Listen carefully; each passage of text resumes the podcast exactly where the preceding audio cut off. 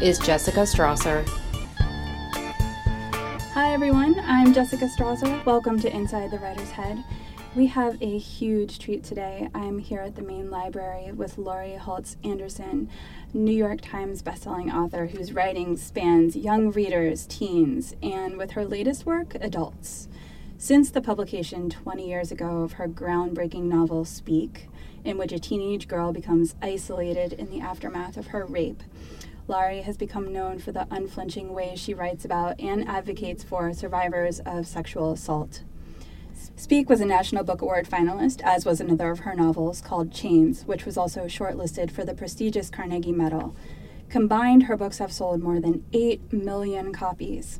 Laurie was selected by the American Library Association for the 2009 Margaret A. Edwards Award and has been honored for her battles for intellectual freedom by the National Coalition Against Censorship and the National Council of Teachers of English. She regularly speaks about the need for diversity in publishing and is a member of the Leadership Council for RAINN, the Rape, Abuse, and Incest National Network. She lives in Philadelphia but is here in Cincinnati on tour for her new book, Shout, which we'll be talking about in depth today. Shout is a poetry memoir that is as vulnerable as it is rallying, as timely as it is timeless inspired by her fans and enraged by how little in our culture has changed in the two decades since Speak was published, she wrote Shout as a free verse love letter to all the people with courage to say Me Too and Time's Up.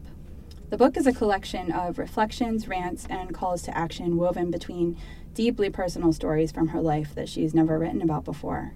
Having had the privilege to read a coveted early copy in advance of publication, I have to say that I was blown away by the power of the truth in these pages. Laurie, welcome to Inside the Writer's Head. Thank you so much for making the time on your busy book tour to join us here today. Oh, I really appreciate the opportunity. Thanks so much. I'd love to start, if you're willing, by having you read a selection from Shout to give our listeners a taste of this book that really sort of defies description. would, you, would, you, do us the honor? Sure. Um, I'm actually, a lot of the poems in this book um, deal with sexual violence both what I experienced and all the stories of what I've experienced. So before we go any farther, I want to just offer um, a care and concern warning to our listeners. Some people like to call them trigger warnings, but I think care and concern comes closer to my approach to it. And that is, we're going to be talking frankly about um, some some hard topics. So, um, you, if that feels like that you're feeling vulnerable, um, and the topic of that might might not be a comfortable one for you, um, you know, you know, you know, you, uh, phantom listener out there in the world, um, and just know that I'm holding you in my heart. Um, since I think we're probably going to have more writers than usual listening to your podcast, I thought I would read a short poem um, about writing. Uh, because when I was young, I, I always wrote for fun, but I never thought I would be a writer. A writer. And so my path was a really twisted one to get here. So can I read it now? Yes. All right, here we go. This is called Cave Painting, and it references a teacher in the second line. That, that was my second grade teacher. I'd been scribbling ever since Mrs. Shidiche taught me haiku.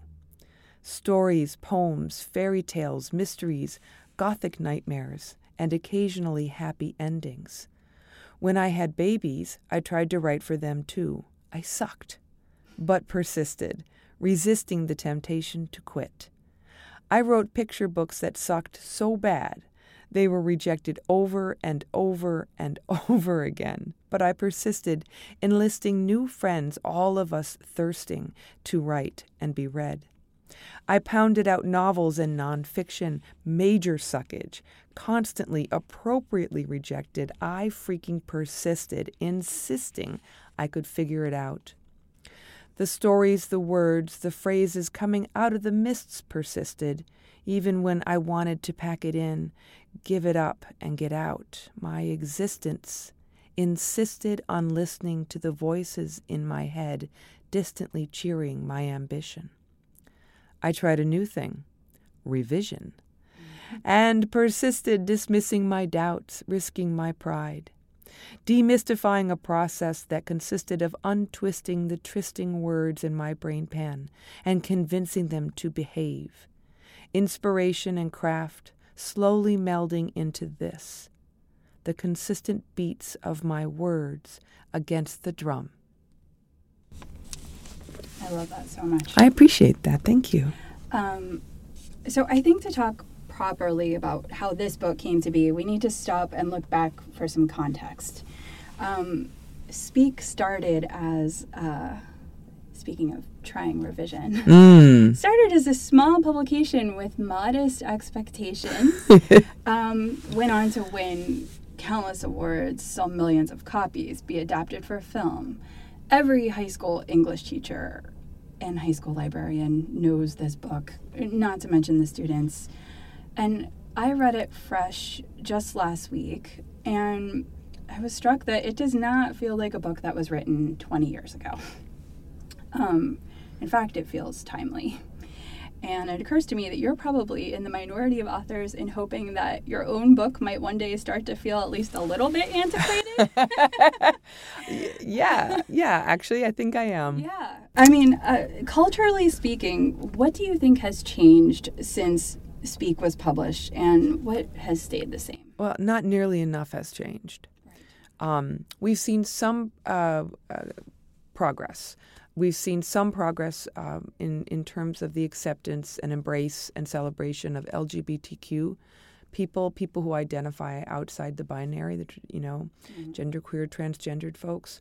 Um, that 20 years ago felt like that was much farther off than it turned out to be, and that's awesome. So that's the good news. Um, we now have social media that allows us to find each other, to find communities. Um, and that can be positive, but then we all know the downside of social media.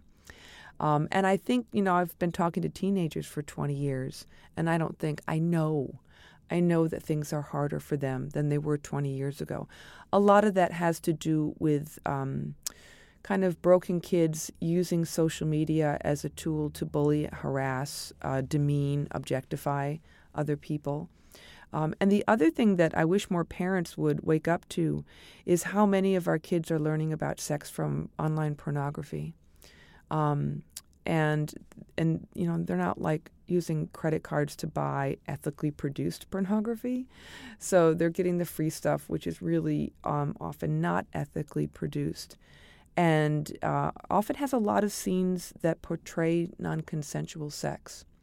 Uh, the average age, I'm told, that boys start watching internet porn is 11 years old. Oh my gosh. and um, and so if and when young boys and teenagers don't have parents and other responsible adults in their lives that can balance out that behavior with constant and you know appropriate conversations about consent and healthy sexuality, then the I've, I've talked to victims of rape who've been raped by a boy who thought that non-consensual sex was how you did it. Um, so, wow, we have not come very far, and in some ways, it feels like things are are more dangerous. I suppose, yeah, if it were to be updated, it would be to add that social media aspect, which would make it uh, exponentially. Well, we actually I did a graphic novel version of Speak. That's right. And I wrote the adaptation in 2015, and then it took a few years for the amazing artist Emily Carroll to uh, illustrate it. That came out last year. And so I tweaked the story a little tiny bit to give Melinda um, a cell phone in um, uh, in in one scene, and then we had computers kind of in the background. But it would have really taken the story off off off course if I had really made that a, a, an essential element of the story. So we just touched on it briefly. So, what inspired you to write Shout Now? Why did now feel like the time to write it? Um, many of the stories that you that the poems are about in Shout are the kinds of things that I've been talking to audiences of teenagers and college students um, for 20 years, because I realized quickly on, when I started to present in schools that kids needed me to be honest about what had happened to me, and about what I understand about um, sexual violence and rape mythology, all the misconceptions that so many people have. And as you know, the Me Too movement started uh, in 2006 by that wonderful, brilliant activist Tarana Burke. Uh, but in the fall of 2017, some actresses in Hollywood kind of were able to give it increased visibility.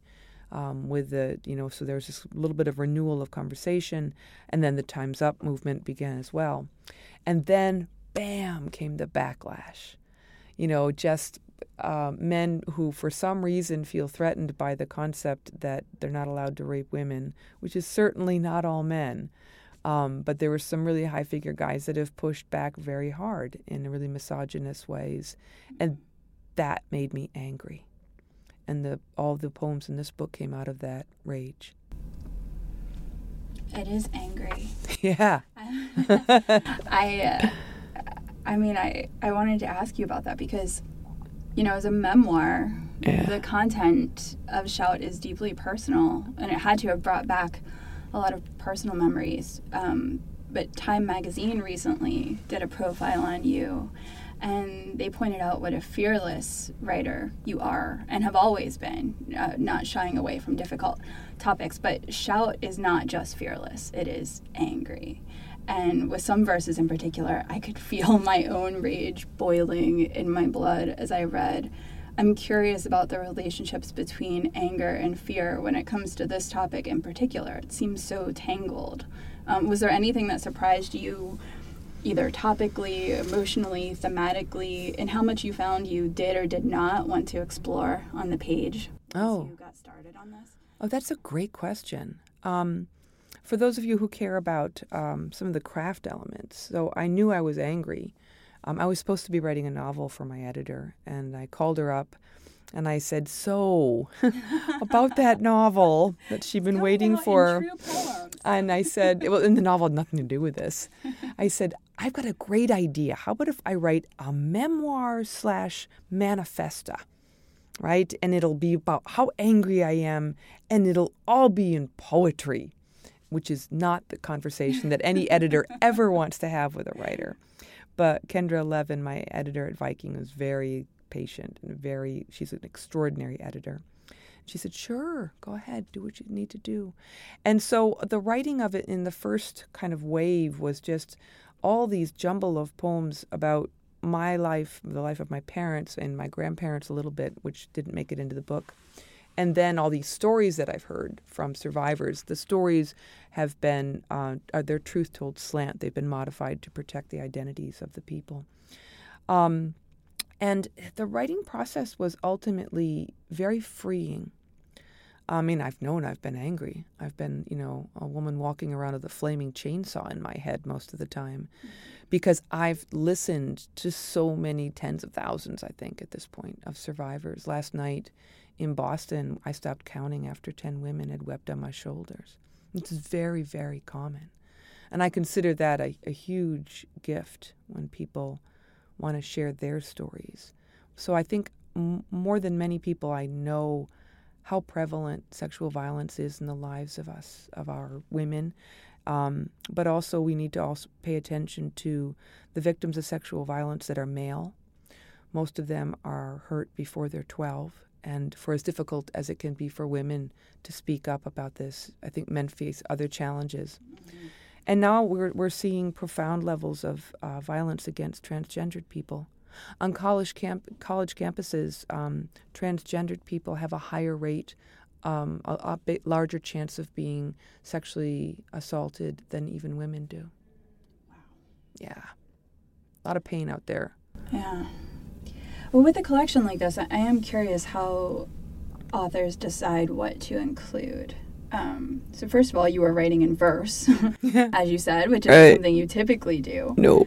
Um, how did you decide not just on the form, but the scope and the structure, how to arrange the book, and what to put in and, and what to keep out? I'm curious what the cutting room floor looked like. It was pretty. It was there was like piles on the cutting room file floor. Was pretty deep, and I, I think writing processes are quite individual. Everyone has have to develop their own style and approach to the work, and for me at least, that approach can vary dramatically from book to book.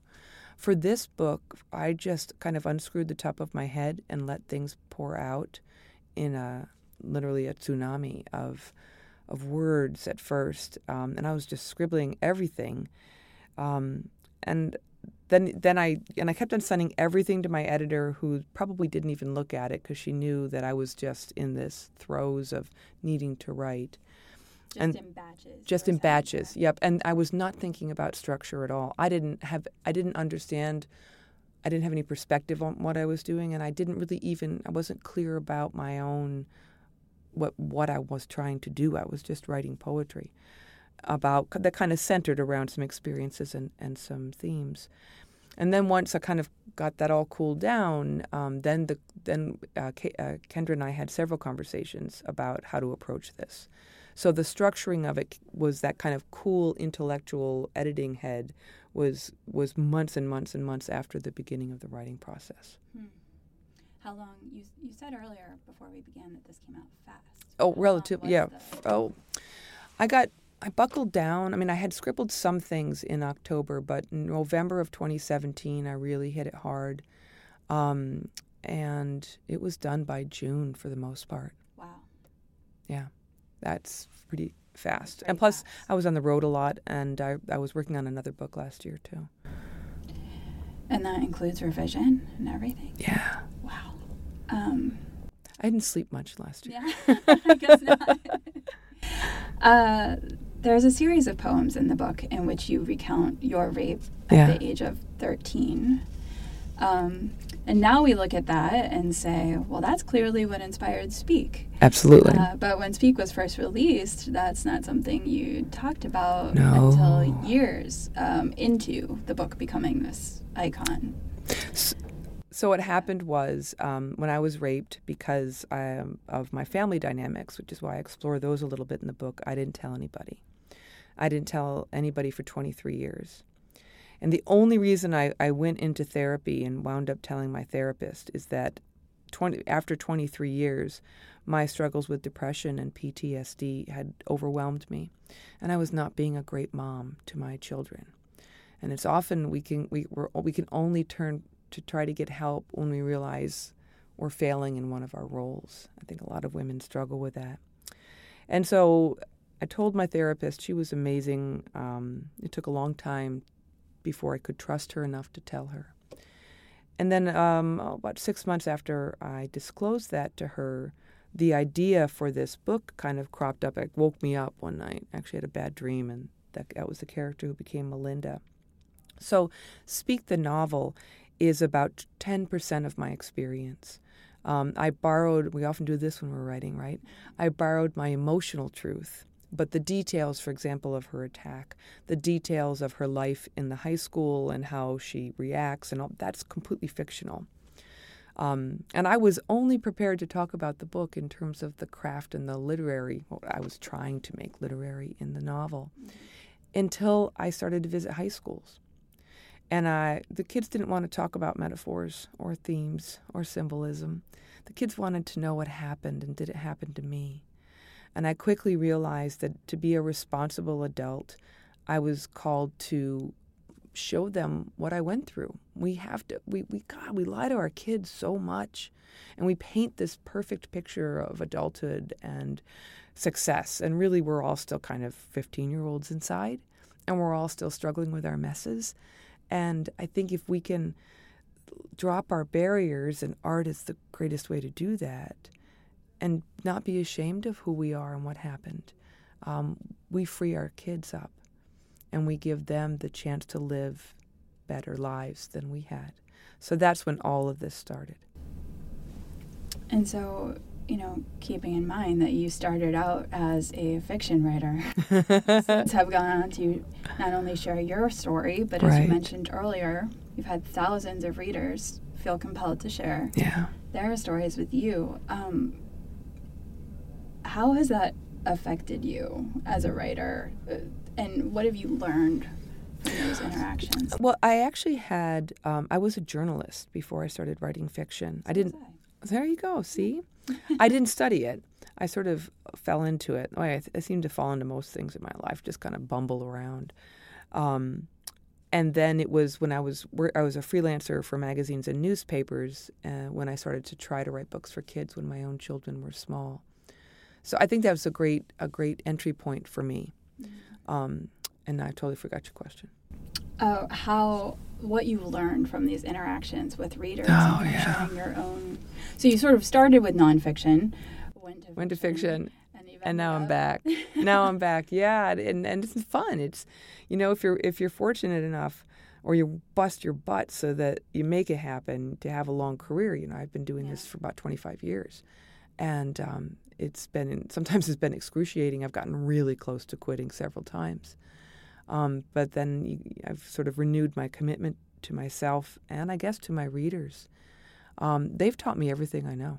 I think I was a much better mother of teenagers because of you know being allowed to have conversations with teenagers that were real and more importantly than anything I said to them, I think, was I listened to them and heard, Jesus, you know, how hard their lives are. Mm. Even the kids who look like they're they're coping well, they're under so much pressure. I mean, look at this ridiculous college entry oh scandal gosh, that we have. And these kids, they there's a, a phrase in, in Shout, I call it the I'm fine mask so many of our kids like plaster that I'm fine mask on their faces so tightly that they lose sight of themselves. Um, which is why we've got so many kids that have um, that are either actively suicide or who have at least considered it. Why we have so many kids that are turning to substance abuse and other ways of numbing themselves. And, and a lot of them are the high achieving. Oh yes, yeah. and you know once you get to about thirty years old, everybody knows people who were succeeding by those cultural milestones that they're handed in school. And they, they did what they were told. They took the classes, they got the grades, they got graduated from college, maybe even graduate school. And then they hit the wall because they had never been given the opportunities to get to know themselves. And they were always dancing to somebody else's tune. And that um, is often catastrophic. Hmm. Well, sexual violence is a topic that a lot of people are still very uncomfortable discussing, you said, um, regardless of whether it's affected them personally or not. It's because people don't know how to talk about sex in America. Right. It's everywhere. It's on screens. We use it to sell dishwashing detergent. Um, it, we, we objectify the bodies of young children in clothing that's probably not appropriate for their developmental age. But no generation um, has ever had like parents that could could consistently talk about healthy sexuality and consent. And so when the next generation grows up, like you know, your generation, if I may say, your parents probably didn't talk to you about it a lot. And so the challenge is hopefully you guys are the smartest generation we've had to break that bad cycle because we can't talk about sexual violence until we learn how to talk about sex.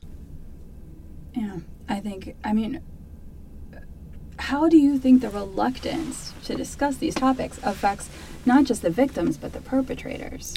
Well, you know, based on my conversations with about a half million teenage boys, yeah. I can tell you exactly how it's tied well, in. They don't even know they're perpetrators. They don't know they're rapists because so many people in our culture have just um, bought into the rape mythology that rape is only ever committed by the bad guy in the alley, the stranger, stranger danger, right? right. Um, if you're a victim and you are under 18 years old, um, 90% of those victims under 18 know their attacker. 90%, 9 out of 10 often somebody they know quite well. Once you get older than 18 years old, that number, that percentage doesn't drop very far. It's like between 75 and 80 percent of those victims know their attacker. It's sometimes a really bad guy in the alley or somebody who's broken into your house, but overwhelmingly, it's the guy who sits behind you in math. And so I've talked to teenage boys, I've talked to grown men who now that they've learned that you know having sex with somebody who's incapacitated because of drugs or alcohol is illegal because that person cannot give informed consent. Once they learned that um, uh, just you know being pressuring somebody into sex that consent is supposed to be given with enthusiasm and freely uh, and informed and it needs to be ongoing and they look back on their own sexual encounters it's heartbreaking and I've never had a guy say, Oh, I raped her. But I've had a lot of guys say, Yeah, I went too far. And and it, it's just no parent would ever let their kid get behind the wheel of a car and drive without making sure that they knew what they were doing. And actually, you know, parents are so annoying. They talk to their kids about driving constantly. Oh, left hand turns are the most dangerous turns. Mm-hmm. We need to bring that kind of uh, loving uh, caution and information to our kids um, constantly. We can start teaching consent to two year olds. nobody touches you without your permission. You don't touch anybody else without your without their permission. Um, and when what I love about teenage boys, because boys are awesome, and I love men. You know, I've I've got many in my family. I have six grandsons now, because um, God's got a great sense of humor, I think, and um, and so I'm certainly I'm not anti-male. I'm I'm I'm trying to get everybody to accept our responsibility to become informed, um, and that's that's a much better way to go through life. When you talk to teenage boys and you explain the rules of the road to them, they love to be honorable. They love to be the guy who's the helper, right? That protector, that strong, good person, good man.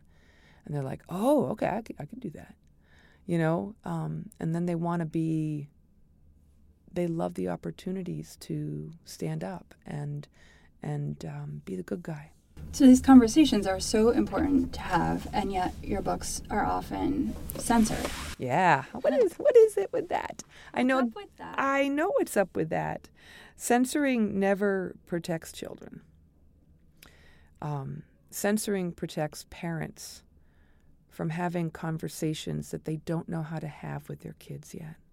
I used to, when they first started to censor my books, um, a couple news people in a couple places in America called me a pornographer, which really upset my mom. Oh, I thought my mom was going to hunt them down. and um, uh, what's really pornography, what's really obscene is the rape and molestation of so many of our children. That's the obscenity. That's the abomination. Um, and but I, I I've actually over the years changed a little bit of my attitude. I have a lot of love and respect for the parents who are feeling so fearful for their children that they're trying to censor the books because they love their kids as much as I love my kids. And that we can actually build a bridge um, with that love we have for our kids. How do you do that? Um, well, one thing I always do when people tell me about a censorship attempt is I ask Does the school um, have newspapers in their library? Do the students have access to just ordinary media uh, in terms of news and information? And of course, everybody says, Well, yes, we want our children to have information about the world. I've never written anything in a book that they haven't read about in a newspaper. The thing is, the books that I write put the way we try to do in literature, right? We try to make, we take the facts of life and we weave them in a story uh, because storytelling allows us to tell facts but also larger truths about human existence and the human heart. Um, and that's why literature, that's why we turn to literature for guidance, for wisdom. And that's why it's so easy for people to unite over stories because we had that bond, right? That that story made our heart beat faster. Um, so uh, these parents uh, often, well, I'd say in about 75% of the cases when parents bring a censorship challenge against my books, the parent later withdraws it after they've read the entire book. The challenge is usually pegged to one or two descriptions or pages that they read out of context. Now, as a preacher's kid, I'm here to tell you I can pull some lines out of the Bible oh, yeah. that if you read those out of context, your hair's going to curl. Um, but that, you, that that's why we have to read the entire story, and it's I and I have a lot of respect for those parents who can come back and say, no, actually, I was wrong. I had the wrong first impression. Um, and I think that we as adults, maybe this is some work we all need to do within our communities, neighborhoods, families, faith communities, PTOs are a great place for these conversations. And and we it's the best thing to do is to start out by saying, "Oh, this is so awkward to talk about this. This makes my stomach get tight." But you start to talk to it first first with your friends about it and you figure out the language so that you can begin to share this with your children. Because if you're a parent, um, that's your responsibility to prepare your kids to be safe in the world. They're going to have a conversation with someone, so it might as well be. Well, they're going to learn it from you or they're going to learn it from pornography. Which one would you rather have? So we've talked about what Speak has achieved. What is your hope for Shout? Oh, golly. Well, as you and I are talking today, it's been out for two and a half days. and so I'm still like, I'm still like that mom leaving the hospital with a new baby in her arms. Um, I, I hope that it, I, first of all and foremost, I hope it offers comfort to people who've been hurt um, and lets them know they're not alone. And there, there, we are legion. There are so many survivors of different forms of sexual violence and abuse and harassment, um, and that it wasn't your fault, and you are a good and true person. And I'm sorry you were hurt. I, that's my first hope. The second hope is that it leads to these kinds of conversations. Um, I think that, that books are often really great places to begin those hard conversations. My secret hope, am I allowed to whisper that? Because I've, you know, traditionally I've been known as a writer of books for teens and kids, but I really hope that people give this book to their mom and their grandmothers and their aunties for Mother's Day. And then a few weeks later, maybe they should give it to their dad and their grandparent because I've talked to much older people people in their 70s and 80s, who have been holding on to what feels like a shame story for decades. I once got a letter from a woman in her 80s who had been gang raped by a group of boys when she was 12, boys she went to school with, and went home broken to her mother, sobbing. And her mom's reaction, her parents, her family's reaction, was to marry her off to the next traveling salesman who came through town um, this woman, right? And she, uh, it was a terrible marriage. And she was uh, really unhappy. It was a horrible marriage for about 35 years until he died. And then her, and then she wrote, "That's when my life began." And her granddaughter had, my, her granddaughter had given her a copy of Speak, um, and she was very grateful for it. So there are a lot of people who have been silenced for their entire lives. Um, I think this is why YA literature is actually popular mm-hmm. with adults. I mean, obviously yeah. it's popular with teens, but we I'm sure we both know a lot of people who got really hurt when they were teenagers or something drastic went wrong. And they've spent the, their lives since that time um, like stopping the bleeding when nobody's looking, but it, it infects you, those kinds of, of traumas. And um, and I think sometimes adults turn to YA because it allows them, with an adult perspective, to be gentle with their teen self and look at what they went through and, and hopefully do some healing. That's, I guess, the ultimate hope. I really don't think that there is a woman alive who cannot relate to this book, uh, if not through their own experiences, through experiences that their friends or family members have shared with them, or things that they've witnessed. Um, and it really the same for allies as well. Right, exactly. Yeah. Absolutely. I think, um, and I've done a lot of my own uh, advocacy with women's groups and with my female readers of my novels has related to domestic violence, mm-hmm. which has not, um, there's no sexual violence in my books, but um, some of it is almost interchangeable in some of the poems that you've written, you know, sort of the way that you feel. So I thank you very much for this book, and I think it's a really important addition to anybody's bookshelf, and I hope they'll read it. I really appreciate that. And I thank you for being here today. Thank you so much. Um, is there anything we should say about where people can find out more about you? Well, my middle name is kind of strange, Halse. Nobody can spell it so my website, therefore, is not my name. My website is madwomanintheforest.com for lots of reasons that are boring that I won't waste time on your podcast. But that's easier to spell than halt, certainly. Also, I'm one of those writers who loves to procrastinate on Twitter. So you, it's really easy to find me on Twitter or Facebook. Most social media platforms I'm wasting time on. you can find me there as well. Thank you for being here today. Thanks. Good luck with the book and the rest of your tour. I appreciate it. Good luck, everybody. Special thanks to the Library Foundation for funding the Writer in Residence program. You can meet Jessica at various events throughout the year. Learn more by visiting cincinnatilibrary.org slash writer in residence.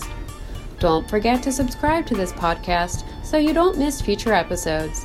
And leave us a review, it helps other book lovers find us. Thank you for listening.